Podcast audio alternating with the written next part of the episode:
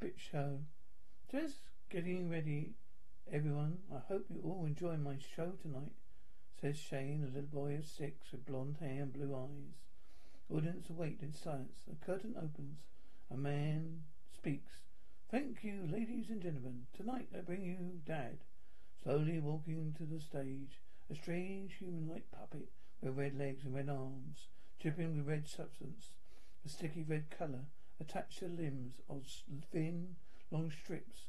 Could it be flesh? The human puppet goes into a dance like a hangman dancing from a tree. Puppet is placed on the floor. Shane comes out to nothing but silence.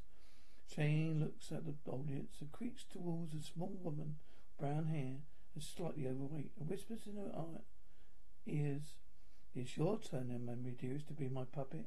The other members of the audience stay sat silent in silence. What do you expect dead people, el- dead people else to do?